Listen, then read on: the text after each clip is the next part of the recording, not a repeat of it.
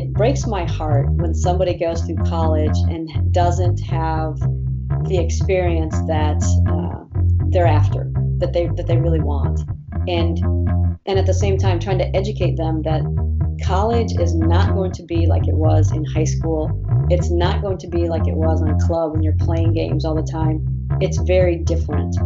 So I wanted to set up an educational tool first to educate young kids uh, about the recruiting experience, playing playing sports in college, just being an athlete, you know, even on your high school team. These are things that you can do, you know, to be a leader or to be a good worker or to be a good teammate or whatever.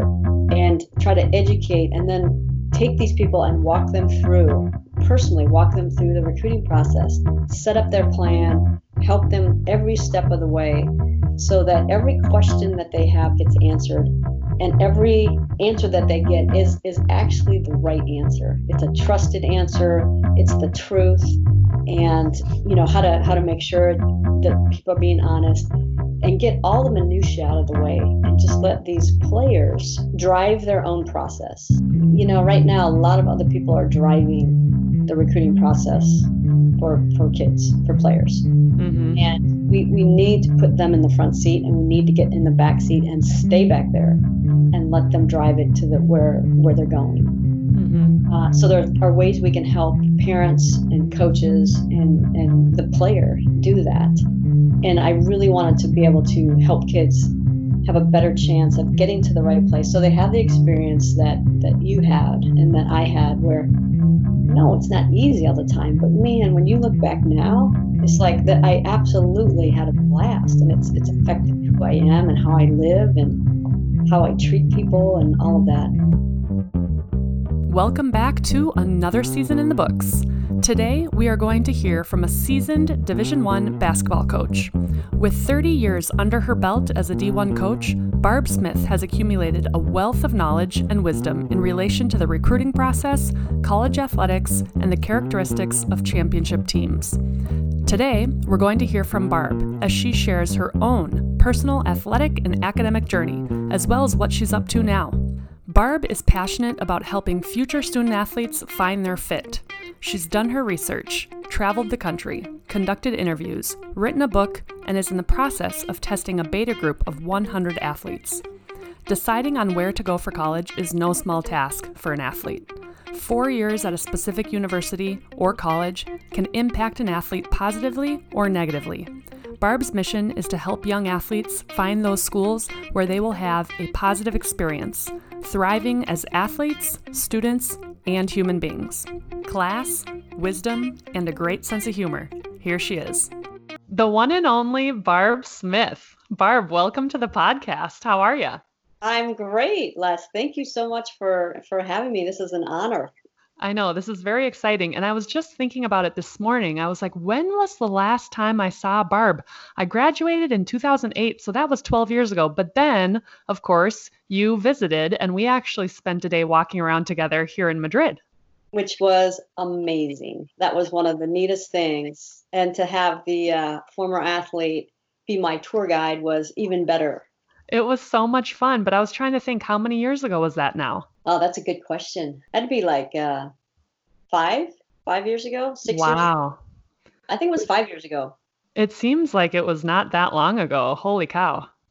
Yeah, watch it be like you know eight years or losing time. I don't know.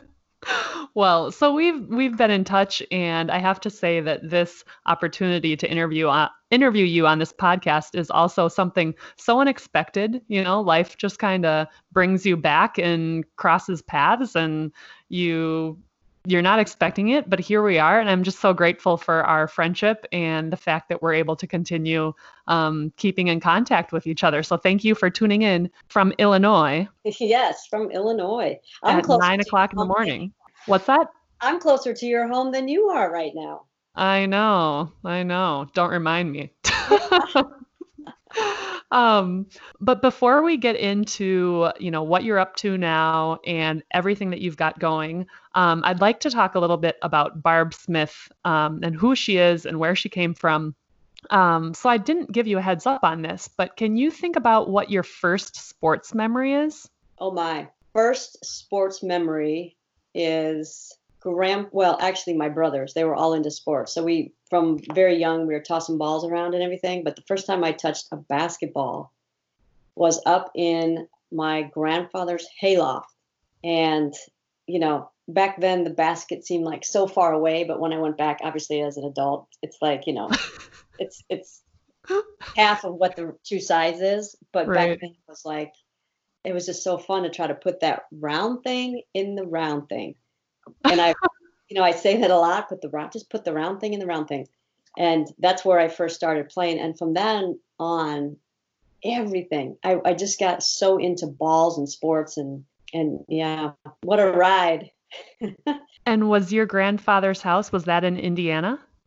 It was in Ohio. Ohio, that's right. Okay. Yeah, yeah. I was born in Ohio, and uh, he they were like 15 minutes away. My grandparents, so we would go over there a lot. Okay. Very cool. So obviously you kind of answered my second question, which was going to be, did you grow up in a sports-minded family? Absolutely. My dad played three sports, and my mom uh, also played sports. But in at that time, girls' sports and boys' sports were very different. You know, girls were more club, and the boys' sports were way more organized, Hmm. which is you know that's how far apart they were. And it's still pretty far apart even today, but um, it has come a long way. But my mom was a really, really good all-state field hockey goalie. Okay. Yeah. so Interesting. laterally quick. Yeah, there you go. You got your defensive qualities from her. Um, I wonder is oh, is uh, field hockey a big deal in Ohio? It was uh, it wasn't much bigger deal than it is today. I think overall it, it was bigger earlier, but uh, yeah, she was, and it was just the you know it was the girls athletic league, so you would play other schools, but it was always in this very local, not a whole lot of travel, just local schools, and they would just go and compete, and there was no records kept or anything. There were no no trophies at the end, but there were like these all state awards, I guess. Sure. Yeah. Interesting. Um, just just the other day, my mom was doing some cleaning in the house, and she came across her like Letterman jacket from high school, and I had actually never even seen it before. So when she sent me the picture of it, I was just kind of like, "Oh my gosh, where has that been?" And so she, I kind of zoomed in, and um, she had some different pins and whatnot on there. Um, but at her school, you know, they played tennis. The girls, they could play tennis. And then she was, uh, I'm forgetting the name of it right now, but she was that person who threw the baton um, and that like walked in front of the band, maybe. Oh, the majorette? Yes. Wow. Good for her. I know. Wendy Knight. Who would have thought? Um, yeah. but yes. they- they definitely did not have field hockey. yeah. Well, have you ever seen your mom twirl? I have never. and I should ask her. Yeah, that would be something. Um, When's her birthday? When's her birthday, Leslie? I think you should get her a baton and some some bring back some great memories. You can film it, and then I want to see it. okay. I'll do So- that. November 1st. I'll let you know. November first. Oh, it's coming up. It's not too far. Yeah, the same day as my dad's birthday, actually. My mom is just a couple hours older. On the same day. Same day, 1954. Okay, now that has to be. We should look in the Guinness World Book of Records and see how often that happens. Probably not very. Yeah. No. Um, okay, well, this podcast is not about Wendy and David Knight, so we are going to continue. um, so when would you say, well, and also, how many brothers and sisters do you have, or just brothers? Four brothers and one sister. Wow. And I'm assuming you guys all grew up multi-sport athletes. Yes, we did. It was a it was a sport household and very diverse sports. So my oldest brother was a golfer bowler, and he he was very good bowler and very good golfer, um, but didn't go on to play college. He just played in high school and loved it. My sister was a track runner and a cheerleader, um, and then came me. I was uh, volleyball, basketball, softball, and track. Okay. And then my youngest, my youngest three brothers all played basketball, and uh, actually two played football, and they all played basketball, and then two of them played uh, baseball. So okay. it was a lot of a lot of different sports. My parents were running all over the place all the time, uh, but it wasn't like it is today. You know, it wasn't you go to every practice and every game and everything. They were doing switcheroos and you know, it was uh it was very different. And they're like, you know, you got to pick up a ride, man, because we can't come get you. Right. And maybe even some of the coaches coached multiple sports. Yes, absolutely. I had, we all had uh, at least one coach coaching two of our sports. Right. So they were probably happy that you were trying to do both and maybe you weren't able to be at every practice or be at every, I don't know, but they were happy that you were playing both of their sports. Yes. Yes. And I, never missed anyone's practice, hmm. um, mm. unless I was sick, of course, but I never missed anyone's practice. So we made it work and they made it work. Uh, you know, coaches made it work around different sports. So right. um, it's, it's, wow. that's a little bit probably unusual compared to today as well when, when coaches are trying to fight over kids because the seasons and the practice seasons have gotten longer. Right. Um, so when would you say you started taking basketball really more seriously? Um, I would say real serious was junior high. We didn't have clubs, so you had to figure out if you're going to get serious. You know, I, I went down to the local park. You know, again, I think it's different today. I don't know if you can let your kid go down to the local park by themselves and things anymore. But with I, a mask. Yeah, with a mask. um, yeah, go down there, and there usually would be somebody else playing and I would usually just try to either you know play horse, play something, play one on one, and and at night we had this men's softball league, um, and it was the underhand pitch softball, and these guys before their games would be out there playing basketball, you know, just scrimmaging up and down. So I became a thing for them. I would come down at night and play with these guys and it was a blast. It was so much fun, you know. And then when the when a, you know a team would rotate off and another one would come on, a new set of guys would just come and, and they just loved to play this pickup. And so I mm-hmm. just, you know, I was playing basketball for you know three hours, two three hours at night with these with these guys. You know, some of them had beer bellies and you know some were fit as could be, but it was it was a riot. And you were in junior high high school maybe? Started junior high and went through high school, yeah. Wow, so you were like a spitfire out there. I mean, you were a tiny little thing compared to a lot of these guys. I was. I was. And I really learned a lot. You know, I ran up and down and of course, you know, you know, if you could pass to them and make them look good, they th- that was my whole point She's on our team. yes, exactly. Exactly. Yeah, huh. that's the whole like, you know, this point guard mentality of making your your team look good trying mm-hmm. to help them mm-hmm. get in a place where they can look good so mm-hmm. it was fun it was really fun and you know some guys are faster than others so i really learned how to pass and handle the ball at that time that's such a beautiful memory like down at the local ball field with the basketball court right next door and you know the sun's going down and you're just out there for three hours playing pickup that's so that's just i love that yeah, yeah, until the lights, you know, the lights would come on. So it was, you know, I could be out there till 11 at night even with these mm-hmm. guys mm-hmm. and just absolutely loved it. My parents knew where I was. I was less than a block away uh, because we were so close to the local park. So it just worked out. It just worked out awesome. I'd say that memory and one other. I had a, a janitor at my high school who would let me in um, so I could work out indoors in the summer when it was cooler and I ah. could I was by myself in the gym, but he would come around and he would rebound for me. He would cheer me on, you know, you know, in the doorway while he was passing the gym and things. So it was really he, you know, I I owe so much to him for, you know, for playing in college because he allowed me in there and I can say now because he won't be fired, but he probably it was probably illegal, you know, for him to do that, but he was, you know, he'd meet me at the door and let me in, and it was perfect. Yeah. So I'm curious, were you always practicing by yourself, or were you ever with your brothers or another girl on your high school team or anything like that? Well, you know, some we'd get together as a high school team and play pickup at night with uh, the when I got to high school with the men with the boys team. Okay. We would we would go in and play. You know, it'd be like a co-ed thing for whichever females would show up, but there weren't a whole lot of them uh, mm-hmm. showing up. Um, but most of that was pickup. I would take my brother once in a while, uh, and we would go, you know, go down to the park or find a park and see where there were guys playing, and then try to take them on two on two. Uh huh. and it was that was another you know fun experience because they'd see a girl and think I've got her.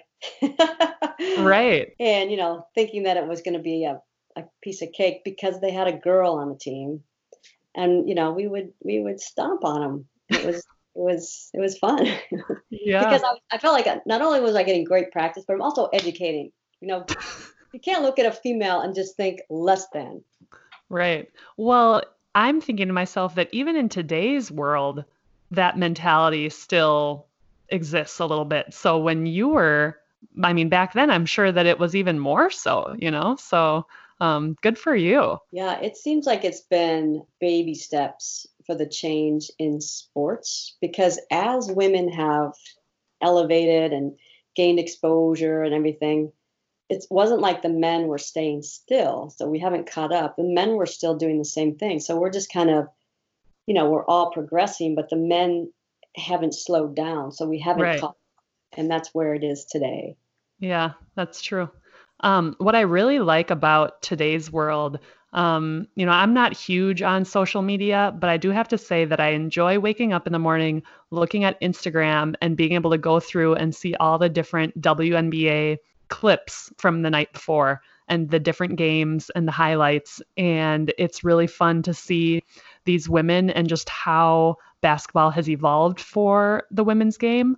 Um, and it's inspiring for me to watch them and see what they do and think, huh, I can try that. You know, I can I can try to do that. It's going to continue to get better and better and better.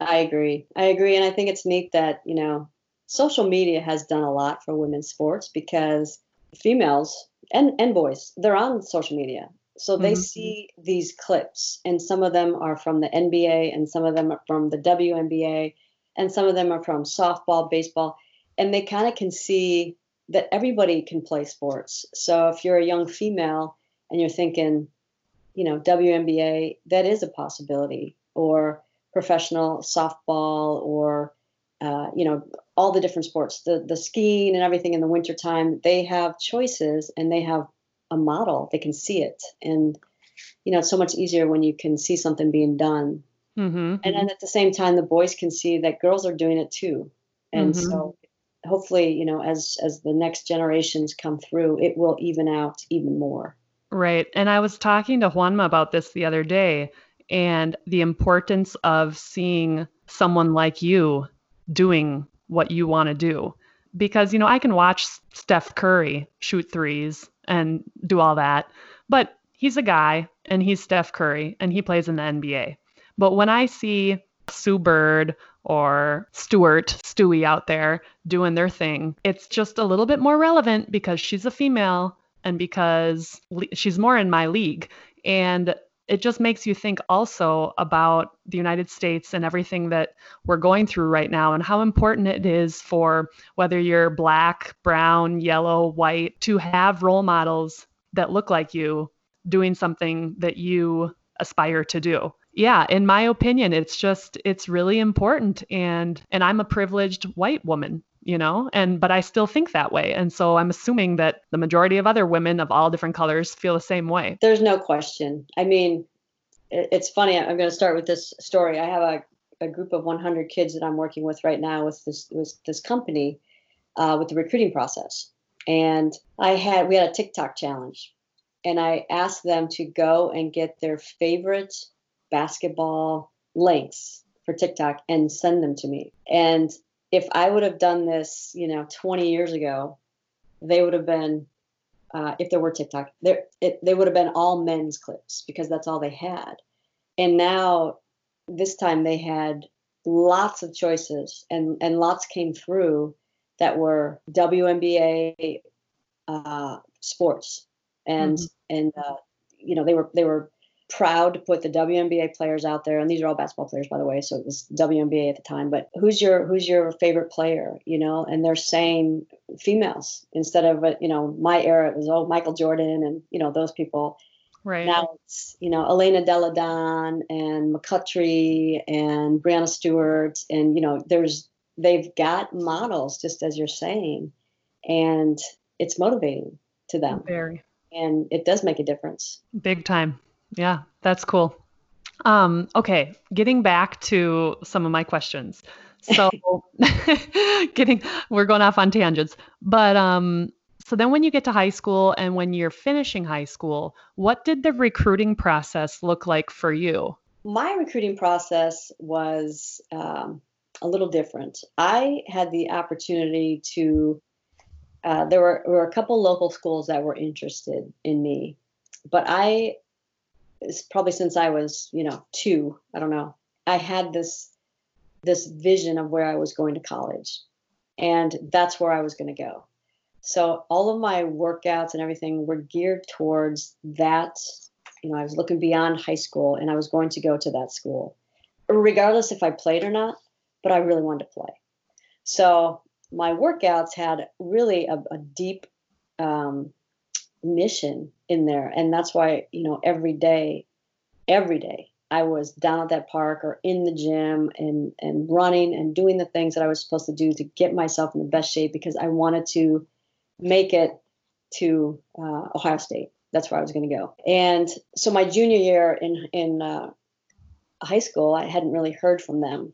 And you know this happens so much to so many uh, players and do nothings in high school I went down and I talked to the coach. Um, we drove down there. My parents took me down there. We drove down, and I just, you know, I, I sat in front of. At that time, Tara VanDerveer was was the coach at Ohio State. She's now at Stanford. That tells you how old I am. But and I went into that office and sat down with her, and I just, you know, I said I wanted to play here, and what would it take? And you know, Tara looked me in the eyes and she said, "You are more than welcome to come here and you can try to walk on, but there are no guarantees. And to me, all I heard was yes, because she didn't say no. So right. I heard no guarantees. Well, that doesn't scare me. You can walk on. Well, that doesn't scare me. This is where I wanted to go. And she didn't say no. She didn't close the door. So from that point on, it was a whole different ballgame. I, I doubled down and I just I just worked my tail off because she did not say no. And so that's how I ended up going there because to me that was like getting an offer. She wants me to come. That that's how I looked at that. This was in when was this? When was your freshman year? Um, 19 this is, my, this is my junior year. My freshman year. Oh, what year was that? Yeah. Well, Leslie, Um, it was night. It was uh, let's see. I graduated in '82, so it was '78. Okay. Okay. So, and then the majority of the other girls on the team were um, scholarship athletes. Which team? Ohio State. Yeah.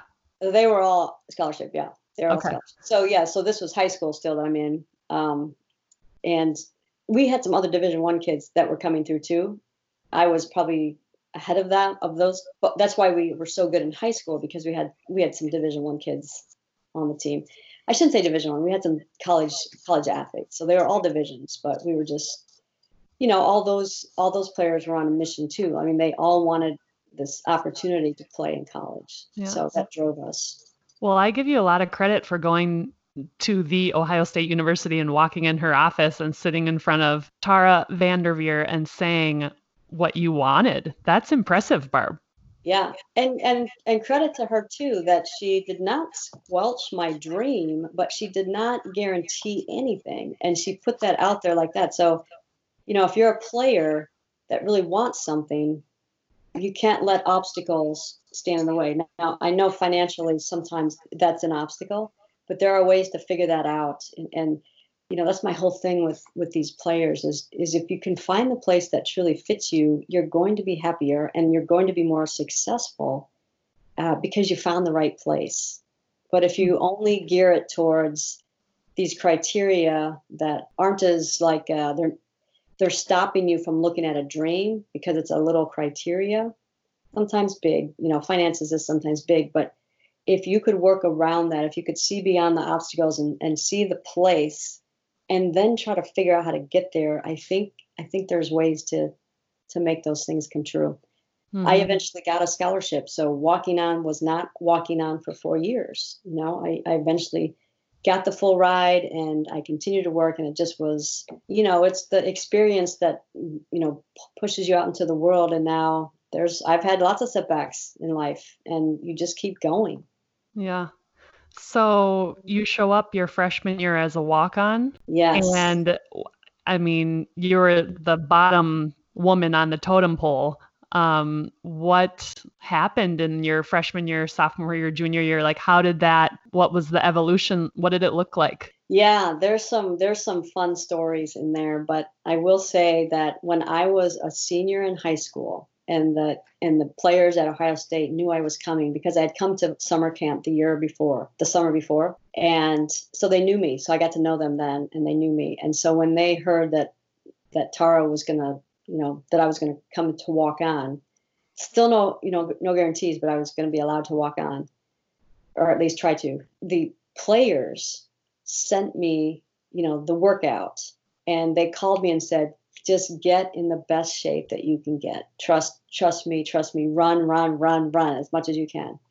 So I took that advice um, from those players who happened to be, you know, some of the seniors. They were they were captains and leaders, and they mm. they cared, which I thought, wow, you know, I am the I'm the bottom of the pole and they're reaching down there and they're trying to hoist me up. You know, that's that's said a lot about that team. And so I did that. I ran, I did the I did every single, you know, day of workout and I just stuck to that plan. And I got there and you know, we had some time tests and I was I was running around people. You know, I I was not the fastest, but definitely not the slowest. I was, you know, making times and people were, I mean, I mean, Tara was like, okay, you know, right? yeah, so she's serious. Ended up making the team, which was the first step. Uh huh. And then, you know, Tara said, well, congratulations. You know, what's your, what's the next thing you want to do? And I, I wasn't thinking, you know, this wasn't coming out, and I didn't even know if it came out the right way. But I just said, I want to start. You know, I'm still the lowest person on the on the totem and that's just what that's what came out of me. That was my next goal. But I usually had set goals like that, you know, far ahead. You know, Ohio State was a, a long goal, and this was now in my mind a long goal. But I don't know if other people saw it that way. So she said, "All right," you know, she said, "All right, good luck. You've got a way to go." And and again, you know, she said there's no guarantee. And she always said that, which was just, you know, that was a yes to me. That was like, it's possible then. Right. My freshman year in college, you know, even though I was in great shape, oh my God, you probably went through the same thing. The change when you think you're in shape to when you actually get to college and have these conditioning things, you you can't get there. You just can't get there without being there. If that makes any sense, you know, you you think you come in, you think you're in great shape, and all of a sudden, you know, these workouts are kicking your behind. Uh-huh. And, and, you're working out with people, which always forces you to go even harder. Yes. So you had never gone that hard before. right. Yeah. Yeah. Yeah. So, you know, I would take these workouts and even have somebody sometimes come and time me and stuff, but nobody was running with me to do those things. And mm-hmm.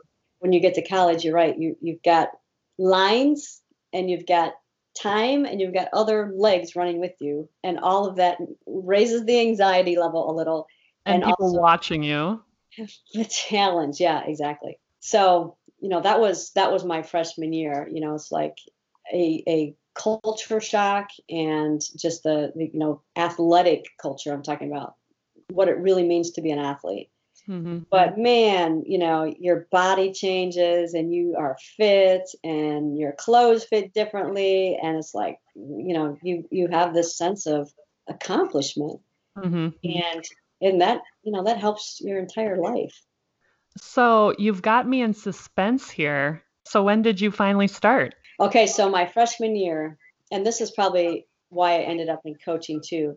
I, I didn't play much. I would play at the end of the game my freshman year if if my if, if we were up a lot and you know, I go in for three free throws or something at the end of games. Yeah, yeah. I think it's a great experience. I think every athlete should have to have something like that because it really keeps you grounded and keeps you working. Um, Amen. It's just like dangling something. It's not there yet. You have to keep going. It's not instant gratification. It's long. It's the long game. Mm-hmm. And so I, but I was in every huddle. I was right next to to Tara. She probably thought I was really weird because I would get, I would kneel down right next to her, and I was looking at the, you know, the the board that she was drawing on. I was hearing every word, and I was in that huddle as if I was the coach. Like I was taking all of that in and that environment and how she talked to players and all that. Um, and so that's probably how it kept going after college. But my my whole freshman year was just that, and it was like, you know, I'm not I'm not ready yet. You know, I've got to keep going. So the the summer after my uh, freshman year, very hard work, very hard work again. You know, all the the whole every page of the workout book, and that was back in the day when we could send home workout books uh, to the players. And then I I got to my sophomore year, and the season started, and it was sort of the same thing. You know, it was sort of the the same deal. You get put in at the end of the game and practice, practice, practice, practice, don't get to play. Practice, practice, practice, practice, don't get to play. And then there was one game, and it was against Louisiana Tech, and they were killing us by we were down 30 points. And so Tara put the next group in, and the next group included me.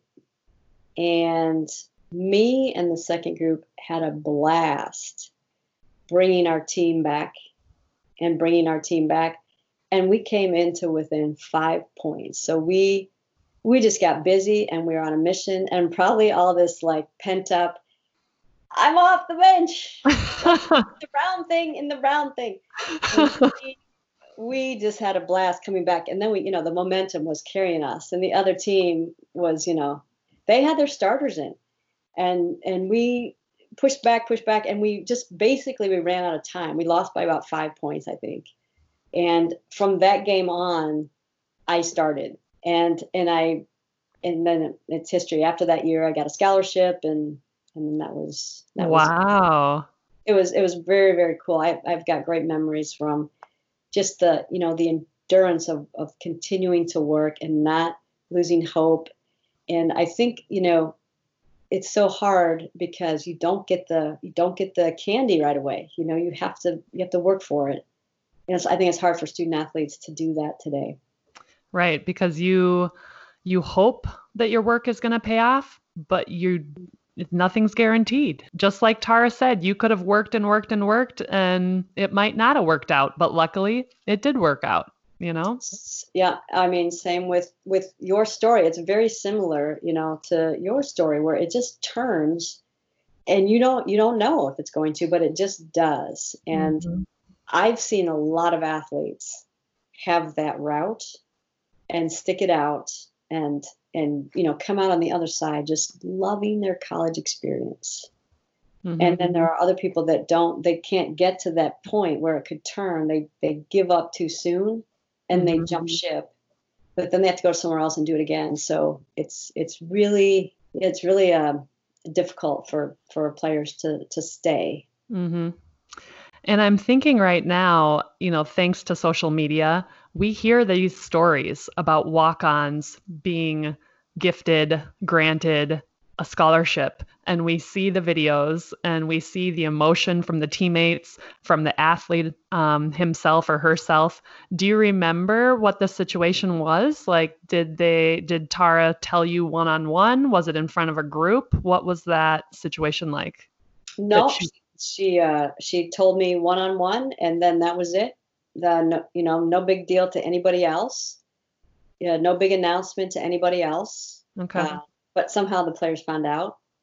And you know, there was another senior there that was uh, uh, she was an All American, and she would stay after practice with me my sophomore year and play one on one with me and teach me some things.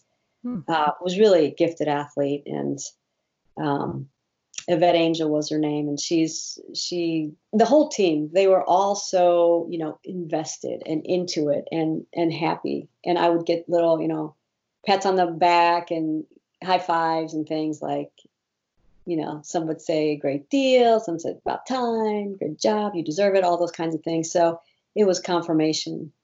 Um, but yeah, it was one-on-one conversation, and Tara didn't make a big deal either. She just said, you know, there you go, you know, and what's your what's your next goal? Starting from that, you know, she just uh, laughed, but yeah, it, yeah, it was cool. Yeah, very neat. Well, this podcast is called Another Season in the Books, a uh, little double meaning there about academics as well. Um, when you reached college and sounds like you were putting in a ton of time, um, did you find it difficult at all to balance your athletics with your academics? You know, I did, but I learned how to do it. And I think, you know, like this is a whole learning experience again from the freshman year because I, I was an A student in, in high school. Mm-hmm.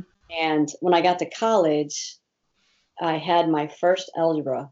You know, I would study for the test, and this was the first test we had. I studied for that thing and I took it, and I just didn't feel good about it. And I got a C on that test. And that just was like, oh no, this is not, this is not going to work. So we had to figure this out. And I had to learn how to study in between practice, study in between weights and practice, study in between classes because math was not my forte. And it was one of the classes that I had to work the hardest in. Um, but I, I had to turn around, I had to figure it out. And you learn how to study. And I mean, sometimes you're up, you know, late nights, and sometimes you're studying on the bus or the plane um, or in the hotel, in the lobbies. Um, we we did have study hall, but I had to do a lot. I had to go beyond study hall for me. Now, some of the smart people out there might have to study less, but I had to study a lot, and I did. Um, and what was your major in college? My major was uh, health education. So I thought, I thought while I was in college, I, I was going to teach high school and coach high school. That that was what I was going to do. Uh-huh. Uh, I had an uncle who had that route, and he spoke highly of high school and stuff. And he was another inspiration. My my uncle Tom Muchler, he he taught me a lot and was inspirational for me along the way. But when I became a junior in high in college, um, it started to change that I wanted to stay at this level because I was in this level, I was in this moment. So I ended up going and getting my my MBA and and getting a graduate assistantship and then going into the college route. Okay. Yeah, because I was going to ask you, did you always know that you wanted to be a coach? But obviously, it kind of appeared during your college years. It sounds like. That's right. That, that and, and, it went from high school to college. Um, but yes, I was. I thought for sure I was going to coach. Where did you do your grad uh, assistant work at? Iona College. Iona. Iona's in New York, and uh, again, new experience. This little Ohio girl going to uh, the big city, um, and it was another culture shock, New York, um, but truly a blessing.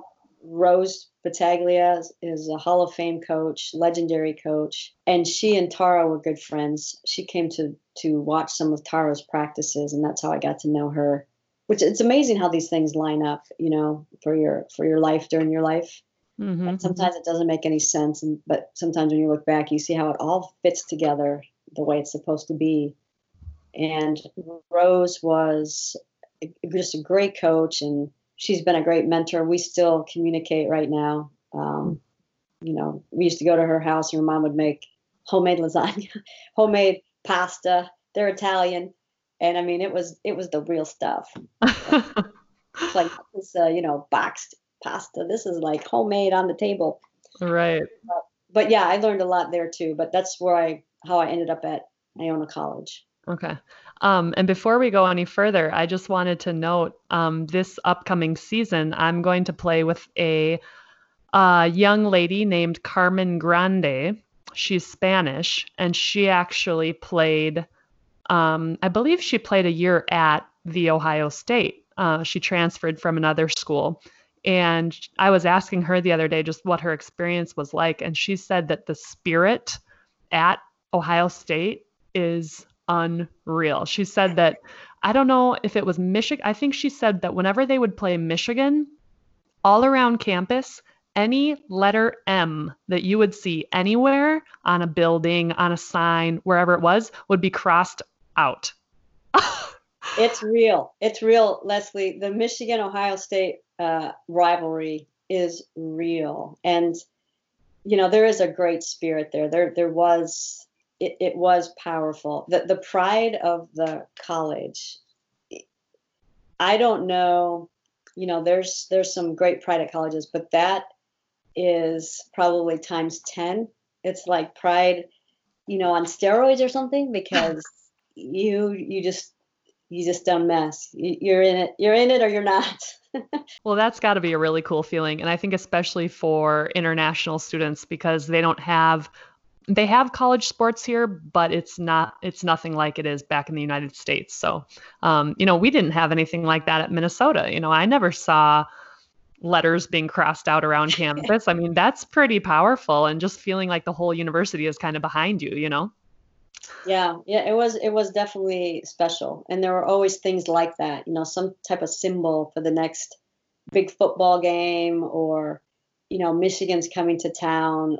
You know, lock your doors, and you know, don't let any of that. You know, you know, any of that it, riffraff. Yeah, we call it something else, but yeah, that's what that's what we you know referring to don't let them in. We're not letting them in our house, you know, we're not letting them in our campus.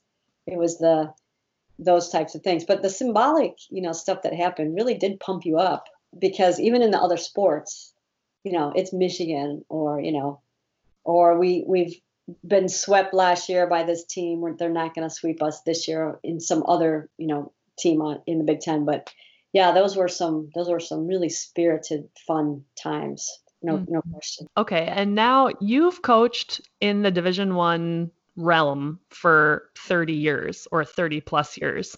That's right. So you have basically um, seen it all heard it all and experienced it all. And i'm wondering looking back on all those years what are some of the things that have persuaded you encouraged you pushed you into this new endeavor that you're embarking on? Well, that's a great question that could be an hour answer. But I will say, I will say, I have seen, you know, you know, stories like yours, where you know somebody, a student athlete, comes into college and just attacks it. You know, she just goes after it and attacks it, sticks it out, gets hit, gets knocked down, gets challenged, has obstacles, and just forges her way through that and comes out on the other side and just thrives and it's not always fun and games but but for the most part all of that learning and growing and learning and growing and maturing just it just adds up and it just propels people out into the real world armed with strength and courage and i can do this and there's so many stories like that you know where, where players have come in and they've they've gone out stronger mm-hmm. and more mentally tough and just you know, I guess collected for lack of a better, you know, word. But and then I have seen players come in and not not be able for some reason to attack those obstacles and the challenges and and they have quit and they may have not even left college but they quit they might still be on the team but they quit and so they're existing uh, and they're it's it's almost like they're surviving but they're not going to be able to thrive in that environment. And then some mm-hmm. of those people eventually do, you know, leave. So two, you know, the, the dichotomy is the, there's two extremes there. And there there is some middle ground, but if you can get in one camp or the other, and and if you could go to the ends of the journey and feel what it feels like, the thrivers would take that experience time and time again. And the people that that left and left and transferred and everything, if you've asked them, and I have, they would go back and do it differently. And so that to me, you know, and this started back in 2010, Leslie, when I was still at Minnesota. I took a year off there and I traveled the country and I spoke with female athletes who were on teams and some had just left teams. And I got a really good sense of that, you know, you know, if you had to do it again, what would you do? Or did you enjoy your experience? And I got a lot of feedback about that.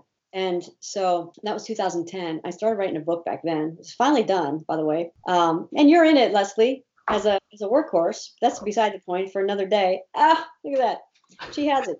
Amazon, baby. yes. it yes. is right here. They deliver to Spain. Nice. Came all the way to Spain. I think you got it before my dad did.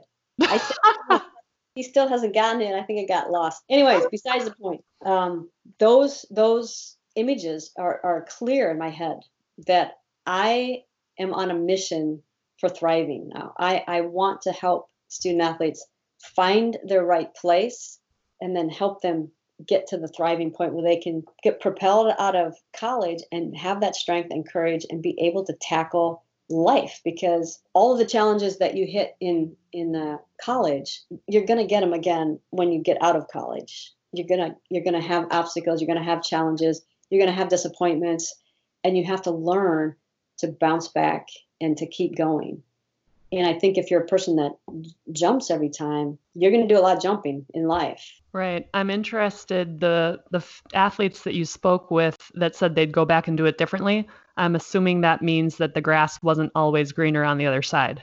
Absolutely, absolutely. The the jumping didn't uh, didn't cure oh. the problem. Now, there are some that jump for for a reason and found a different place, found a better place, but that's they didn't do their homework on the front side of that then to get to the right place. And sometimes that does need to happen. You know, you're you found the wrong place and now you have to for your own health and your own well-being you, you've got to go to another place so that that's a little different but you got to do the work on the front end of college um, to get to the right place and then you've got to work to you know overcome the struggles and then you're going to just absolutely love college and and i'm speaking from my own personal experience and then the experience of of seeing you know 30 years of athletes and then some go through that mm-hmm.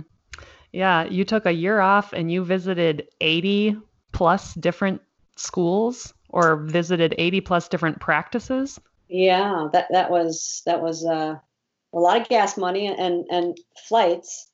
But you know, all those years of flying around the country, I had some frequent flyer miles uh, added up. So I used a lot of those to get to these places and to get to these practices. And I went to you know professional practices, men's and women's. I went to uh, college, all the divisions, uh, NAIA, junior college, all of the different you know types of practices, and then high school, boys and girls, and then youth, uh, youth, boys and girls, and just to try to get a 360 picture of what our our sports world look like mm-hmm. in terms of practice, in terms of how we're treating our players, in terms of you know the the makeup of teams and it was really one of the most fascinating journeys I ever took. Yeah, I believe it. It sounds like a really interesting year. Um, just to see what what other people are doing, what other practices look like, what drills they're doing. Because at the end of the day, I think about my college experience and I had the same head coach the whole four years, which I think is probably a good thing. You know, it's tough being an athlete and having to change every couple years if a head coach leaves. Um, but you get used to a certain philosophy, um, style, the drills. And when you step out of that little bubble, you realize that there are people out there doing a plethora of different things. There's more than just what you've been doing for the past four years. So um, I think that was a really neat neat experience that you had. Yeah, it, it was interesting because I figured, at least at the college level, I figured a lot of the the drills would be the same, but there was a lot of variety in all of that. I, I have a drill book that you can go online to get if you if you're a basketball coach or player, I guess, but a coach in particular. That of all the drills that I gathered from that experience, it's like 486 pages of drills, and some of it's individual work. You know, it's broken down into categories, team drills and individual drills. But I, I figured since I'm there I may as well record everything. So I recorded what they said. I recorded, you know, drew the plays of the practices. I drew the rules. You know, I had clocks on it.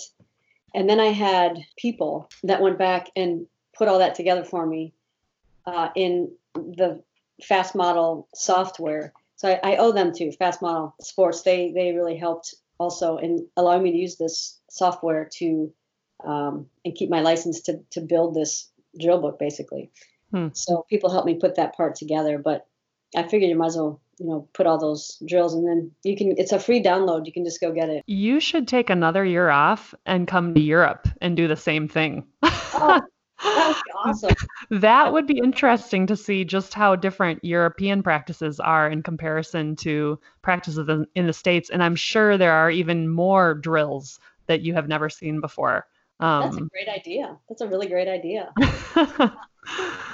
um, and if you need a translator, I'll be I'll be happy to come along. All right. Deal. That's a deal right there. That's a deal. Because I have talked the Carmen Grande, the girl that went to Ohio State um, and a couple other girls that I've met this summer, they said that their college experience in the US, the drills were much more fundamental and a little bit boring or not as, um, what's the word I'm looking for? Interactive, which I thought was interesting. Yeah, that is interesting. But mm-hmm. I will mm-hmm. say this about practices that you know the the makeup of the team. So the what what loads the players are carrying that that isn't really the the actual skill related. It's it's the it's the type of person that is helping carry the load. So let's say there's a leader out there. Um, everybody expects, and this is typical. The leader is going to do everything. They're going to be the voice. They're going to be the worker. They're going to be everything. And if they're not, if the team's not doing something, it's that leader's fault because she didn't or he didn't talk enough, work hard enough, you know, help somebody, or you know, take pressure off the situation. But the teams that were consistently winning had all those things covered with a shared responsibility. So not necessarily sport related, it was the stuff that happens within the sport. The the pressures, the you know, the mission being out there, the the vocal energy, those things that you need in a practice, when those things were there, usually those teams were winning. And even on a winning team, if I saw the practice before, I could almost predict that they were going to win or not because of those those things that either were there or not on that day. Mm-hmm. So it was really an interesting, I guess, uh, you know, experiment sort of team dynamics mm-hmm. uh, because it's not only about talent that wins games. Right. Well, I'm about 70 pages into your book, oh. and um, you know, public transportation over here is great because I get on the metro and I sit and I read whatever it is I want to read. Um, and yeah, the quote in there about um, hard work beats talent when, when talent doesn't work hard. Is that what the quote is? That's right. Yeah, that's right.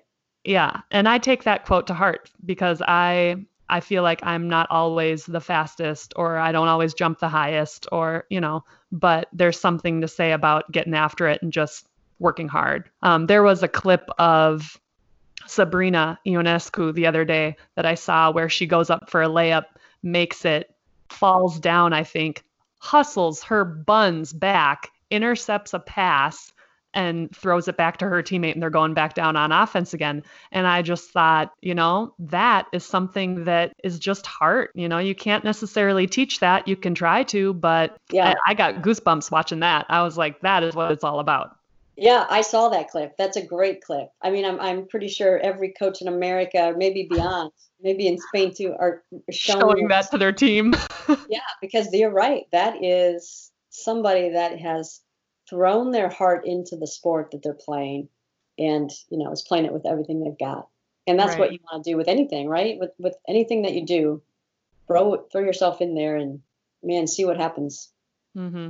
And I just want to get a couple things clear here because you have a couple different uh, you're juggling a couple different things at the at the same time. So in 2012, you started something called Courtside Leadership, correct? Correct. And what is that? Courtside Leadership is a company that if you if you need it's a leadership based company. So okay. we are all about helping people with leadership, helping teams with leadership, uh, helping individuals with leadership, helping coaches develop leadership on teams uh, or managers. And so we are somebody you can you can hire us out to come in and help with that. It's it's a it's a leadership team dynamic thing. Okay. So I have evaluated practices and talked about the leadership and the six keys. I have spoken about leadership and you know how to incorporate it and how it's how it's structured in com- companies, and that's just a it's a speaking slash consulting um, business. Okay, so you have courtside leadership, then you published your book after many years of dedication and perseverance and you got your your baby. Your i mean i don't want to say baby but it is. It's like you're this thing that you've been working on so hard on for the last i don't know however many years and now it's finally in a tangible uh, form and people can can have it and read it and learn from it. I'm really excited to just read it before our season even gets started um, because it's always good to have some some motivational factor, something that hits one of your heartstrings that pushes you to just keep going and be a better version of yourself, right? Yeah. And now, and now you're you have another project, uh, business that's called Find My Team. That's correct. So you know, la- or launching the book was was cool because it, it took many years. And when I got back into coaching, I couldn't put the same time into it that I did in these last couple years. So I was really able to get it to a place where it's it's readable for many different audiences. I mean, I think coaches could use it. I think business people, there's some stuff in there they can pull out. I think teams would be, you know, be a kind of a fun experiment to see who's filling these roles that we're talking about and just have it be like a team read Mm-hmm. I think mm-hmm. that'd be kind of a theme for the year type thing, which would be cool. Definitely. But I, when I when I was doing that book, and as I was going through those practices again and, and doing all that, and thinking, you know, after my last job, I thought this this transfer thing, and the makeup of teams, and trying to get players on the same page is something that really needs to be tackled, and it's it's getting harder and harder to do that. So I thought, let me let me see if I can because I it breaks my heart when somebody goes through college and doesn't have the experience that uh, they're after that they that they really want. And and at the same time trying to educate them that college is not going to be like it was in high school. It's not going to be like it was on club when you're playing games all the time. It's very different. So i wanted to set up an educational tool first to educate young kids uh, about the recruiting experience, playing playing sports in college, just being an athlete. You know, even on your high school team, these are things that you can do. You know, to be a leader or to be a good worker or to be a good teammate or whatever, and try to educate and then take these people and walk them through personally, walk them through the recruiting process, set up their plan, help them every step of the way, so that every question that they have gets answered and every answer that they get is is actually the right answer. It's a trusted answer. It's the truth.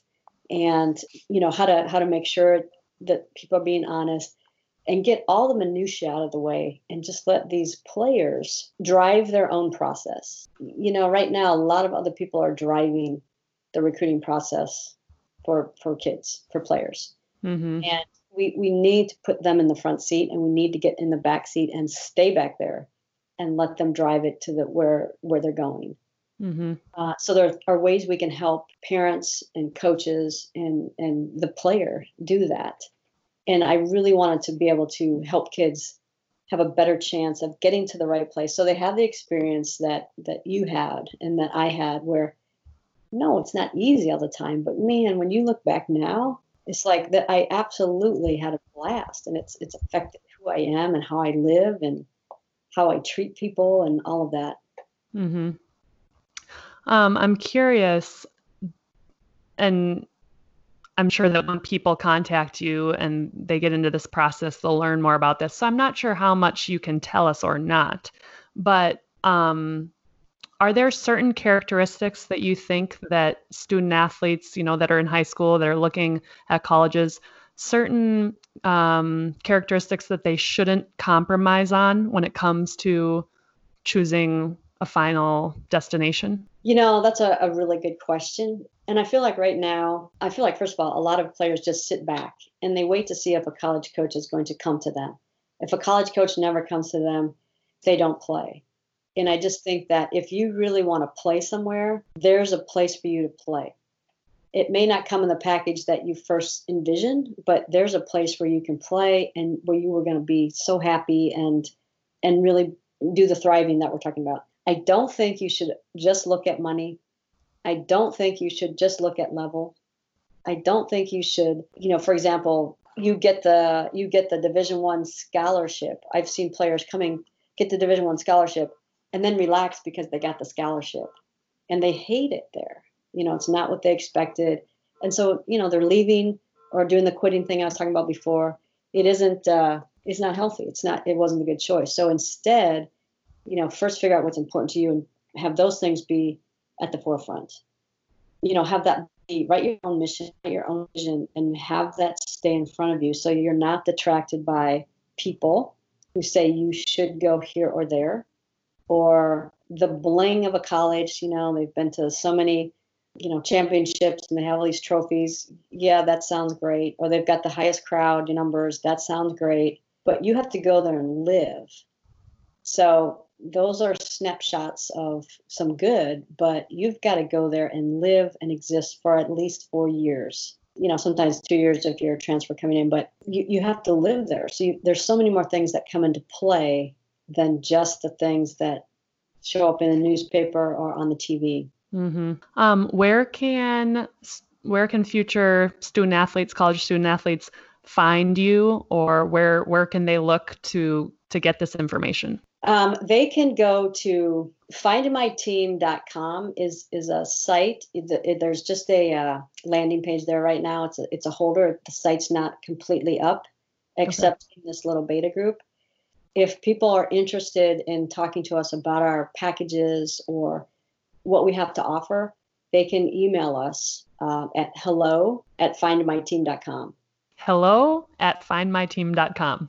That's right and we will get back to you as soon as possible and set up something and, and talk about it. Awesome. So basically, you know, I have written down here just different things like what are you hoping they discover? And from what I'm hearing is that through this interactive hands-on investigation as far as where they want to go to school, you're hoping that they will discover a place where they will be happy on and off the floor and um, thriving, as you would say, um, academically, athletically, and somewhere where they will feel relevant, useful, worthy, appreciated. Absolutely, all those things. And not only that, but they're going to discover through this process that we go on, they're going to discover more about themselves. They're going to discover what they really do want because we're going to ask those types of questions and help them discover you know you may you may have this vision that you're going to a a division whatever school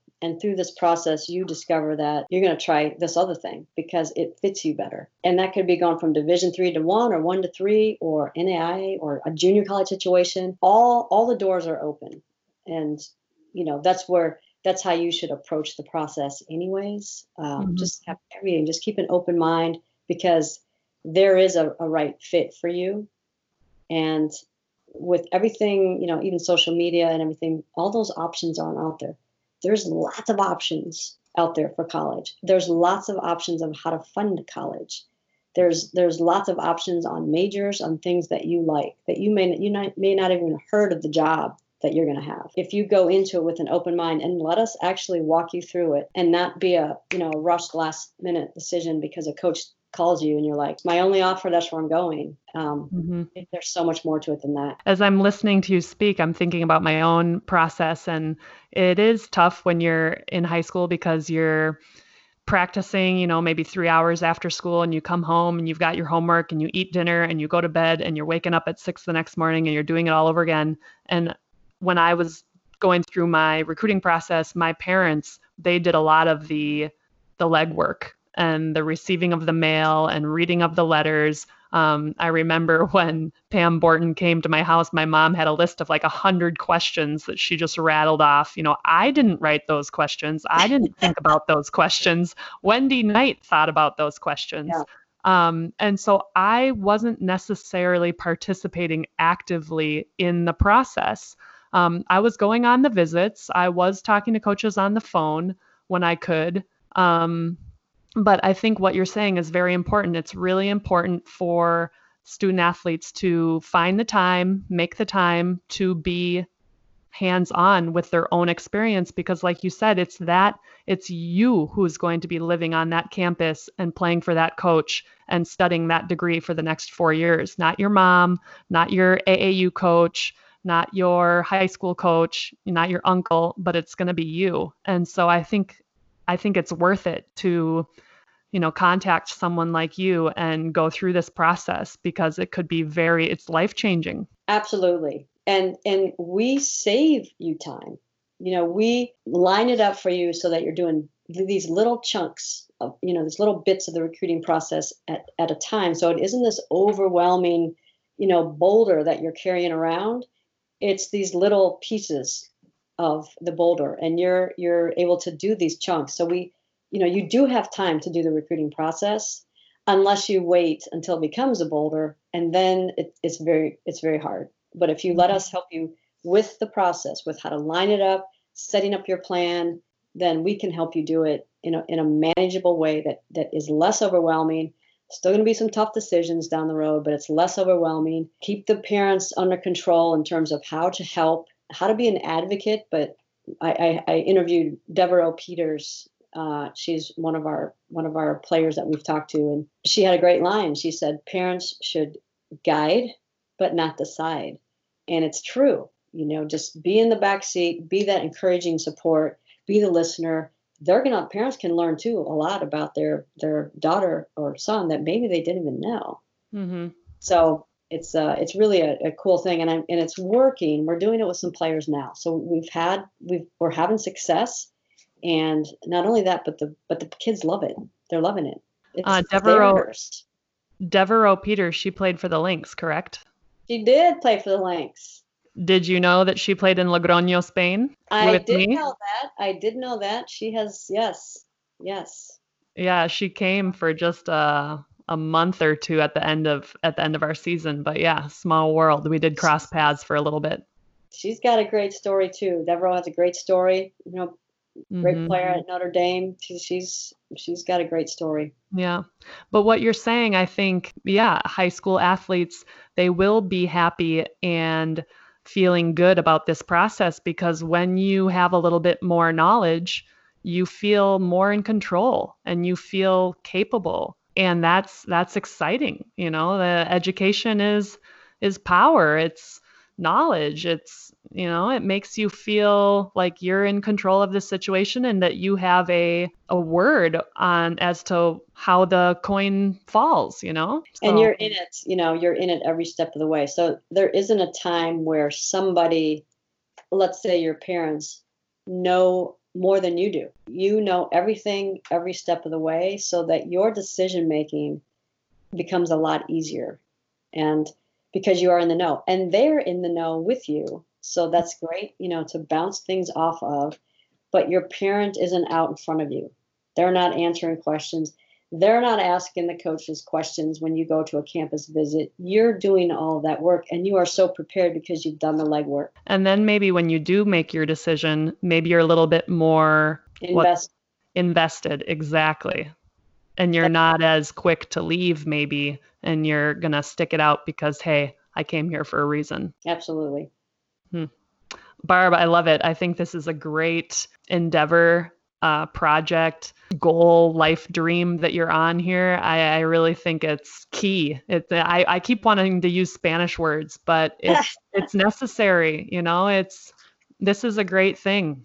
It's a great thing yeah i, I uh, i'm really excited about it it's it's another baby if you will and i've not really ever been a, a complete startup nerd or anything but this is this is a startup world and this is a lot of fun and i'm able to help a lot of kids and touch a lot of people and hopefully you know hopefully we'll get the transfer rate down and we'll get people to the place that they actually belong and we'll have more athletes saying that they enjoyed their college experience because that isn't always the typical answer. Right. You know, did you enjoy college sports? A lot of people are like, Mm-mm, no way.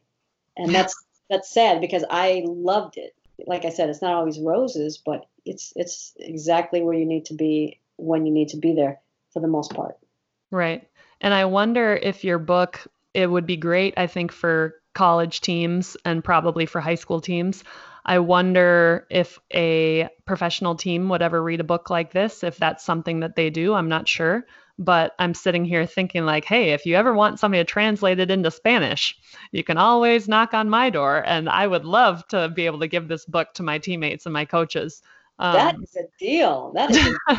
I mean, some of them do speak English, so they would probably be able to read the book. But um, you know, the six keys to a championship team, I just want to name them off real quick. The things that you saw while you were traveling for a year at all these different practices, you um, narrowed them down to a leader, well, leaders, workhorses, the voice, the connector, the teacher, and the diffuser. Um, right. That's right. I just finished the workhorse chapter, and so I still have several chapters to go.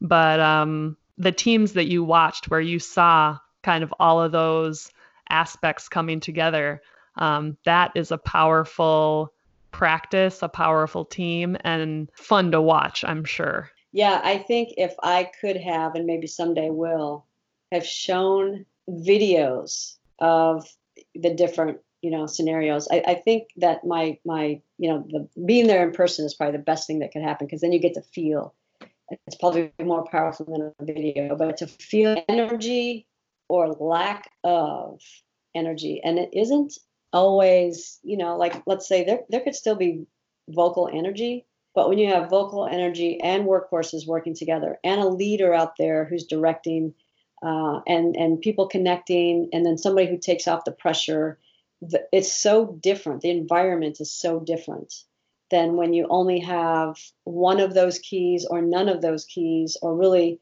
a low level of any of those those people um, and then when those things work together it's just it's magic it's just really different and you can see it you can you can actually see it in practices mm-hmm. and i think any level i think any level team uh, can can apply these things business teams professional you know sports teams high school teams, I, I youth teams, I think all of them. Uh, and, and it's written in a way for any of those age groups to understand what it's talking about. Yeah, I'm loving it so far. Really awesome. am. Yeah. Awesome. So before we leave, um, I'm going to throw some questions at you that I do with all of my interviewees. So um, if you will, tell me what number did you wear in college on your jersey and why? Uh, I wore number 20, and I wore number 20 because I liked it. it was available. you know, that is a good enough answer. I'll take it. Um, did you have a favorite move or situation or a favorite pass? Um, any pass that connected was a favorite pass. any pass that led to a score was a great pass. And a favorite move was this like up and under thing where I'd go to the basket and shoot a layup with my opposite hand. So the hand on the inside, you know, closer to the basket. Sure. Uh, and and get fouled. That was always because people always thought they could block me. Uh-huh. So I, I learned to do that so people would foul me instead. Yeah. I feel like Lindsay Whalen would do that a lot. She'd go up for a layup on the left side, maybe, and she'd always shoot it with her right hand. Yeah, yeah, uh, in a scoop scooping way. Yeah. Yeah, kind of protecting she, with your body. Yeah, yeah, and she was a little more, um, let's let's say, um, agile than me. Uh, she's pretty, uh, you know, she can get around and underneath and all that. I was a little less uh, creative, uh, and maybe that was back in the day a little yeah. less creative. I don't know about that because I've done I've gone through some of your dribbling workouts and you do some interesting things. And I've taken those moves and I've uh, done them with little kids all over Spain nice. over here. Nice, yeah. nice, nice. Yeah, okay, creative and dribbling, creative and shooting, a little bit different. Yeah. yeah, you're not going to get that ball away from me. Yes. No, no. Um, did you ever have uh did you take nutrition seriously? back then? Was it a thing? I did uh, because that was my major, health education. So it was very important to me to understand all of that uh, and and try to incorporate that in. Okay. So did you have like a pregame meal that you would always eat, or you were just trying to eat healthy in general? Well, in high school, I always had a pack of graham crackers and a glass of milk. That was that was before my health education. College, Uh, but that seemed to work. I don't know why. An entire pack and a glass of milk, like you know, an hour before I played. Um, I don't know if that works anymore, but it did for me in high school. And you then, would just dip. You would dip them and then eat them. You weren't like crunkle, um, crunching them up and putting them in and then eating w- with a spoon or something. No, I would just eat the graham cracker and drink the milk. So no oh. dunking allowed. Just it kind of dumps in your in your mouth when you drink. But yeah. Okay. Sort of like that. Then I got health education, but then we had training table. Mm. So, you know, you had what you had to eat at training table and, and most of the time, well, all the time. Okay. So freshman year, I'll say this, you know, I wasn't into my major yet because you weren't declared yet. I discovered training table and I put on like a freshman 20 pounds. And then I had to figure out, okay, this has got to come off. And now I'm taking these classes. And so I, I kind of then got my life under control uh, as far as being an athlete. I do not believe you. 20 pounds. Okay, maybe 15, but it was it was significant. well, I guess I shouldn't be laughing either because any friends of mine that are listening to this, they know that my eating habits were not always the best in high school. I think I was known to eat jelly beans, maybe sloppy joes, maybe some eggnog, all before a game. Um, that has definitely changed, and I am much cleaner with my eating now. That's interesting because every college that I worked at, uh, every team's eating was a little bit different. So there were some healthier colleges and some less healthy colleges, sure. which I thought was very interesting. Yeah, well, looking back on my college days, I always talk about this with Kelly Roysland, and we would we just laugh, and we're like, man, if we would have ate a little healthier, we would have been in such better shape, you yeah. know. But we thought that we could just eat anything, and we thought that you know we were going to burn it off, and we would go to um oh I'm blanking on the name. What's that malt shop right off of University? Um, the burgers and the malts we would go there at night and we would get a malt to go, a shake to go you know so we would eat like half of it freeze the other half and then we would you know before bed open up the freezer and have some more you know? It was just so bad. That's only you know that was only like 1500 calories probably so. You know. Gosh i can't believe i'm blanking on the name right now. What's it's not Snuffy's. Uh, and then lastly is there anything you really miss from your playing days in college Oh, absolutely. And this social media has hap- has helped this situation. But you know, your teammates and you go through so much together. You know, you guys you depend on each other. And my teammates in college and, and high school, all, all the teams I've been on, um, that's uh you miss those people, you miss that interaction, you miss that uh, you know, the camaraderie of team. And so social media has helped because social media and computers and emails and everything it wasn't there when i was in college. So when we left college unless you were writing letters or calling people it, it was harder to keep up with everybody. Mm-hmm. now you know we have a group that meets at final fours and you know college teammates that that and even some high school ones that meet up when you're in the area because i travel a lot. So you know i think the social media thing has helped me reconnect with some of those uh, relationships, and it has been a blast. Mm-hmm. And, and this is what we do, Les. We reminisce, we talk, you know, we get together and we just laugh yeah. and joke and remember when and remember when and we yeah. just laugh. Yeah. Well, good. Well, thank you for letting me drill you with a couple questions. And I just looked it up. It's Annie's Parlor. Um, oh, that's right. Yes, the burger and the malt joint there on in Town. And speaking of reminiscing, I was reading just yesterday the little part in your book that you spoke about me. Um, and I remember exactly when and how and how I felt during that moment. And I have to say that those 20 shots that I was supposed to make, they had they they weren't just makes, they were clean makes. So no touching the rim, Right. Which right. is why why it took me so dang long because I would maybe make 16, 17 and then on the 18th one I would touch the rim and I maybe made the shot but it touched the rim so it didn't count and I had to start all over. That's right. What a what a crazy coach you had. That's unbelievable. But you know what? You you made 20 shots without without hitting the rim, and that is, you know, uh, that's that's focus, that's dedication to stay there. And like I say in the book, you could have walked off anytime. I had to leave. So, you know, we were we were over the NCAA amount of time. So I had to go and you stayed and finished and you know, you could have come up and lied to me, but that's the kind of working your attitude was that I am going to conquer this thing. And you did, and you have in your entire life, Les. You you continue to do that. And wow. that's what that's what's you know satisfying as a coach is to see that kind of success. You know, you're and you're thriving, you're thriving, you're doing great things. Well, I appreciate it, Barb. That that almost was the death of me, but I do appreciate it. like you that. made me stronger. Like you have contributed to my uh, perseverance, so I appreciate you. well, I, I, you know, I did not bring you to the brink of death. I hope.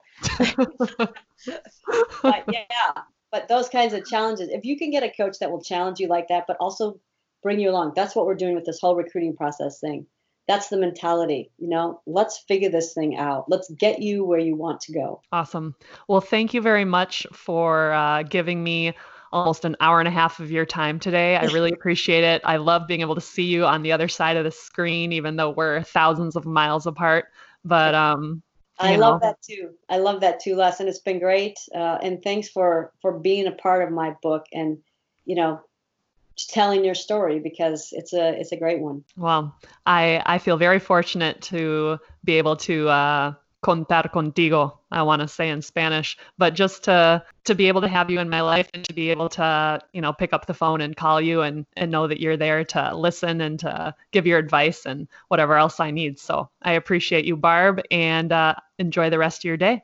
All right, that sounds good. You too. Thanks for having me on, Les. I'm I'm honored to be on your show.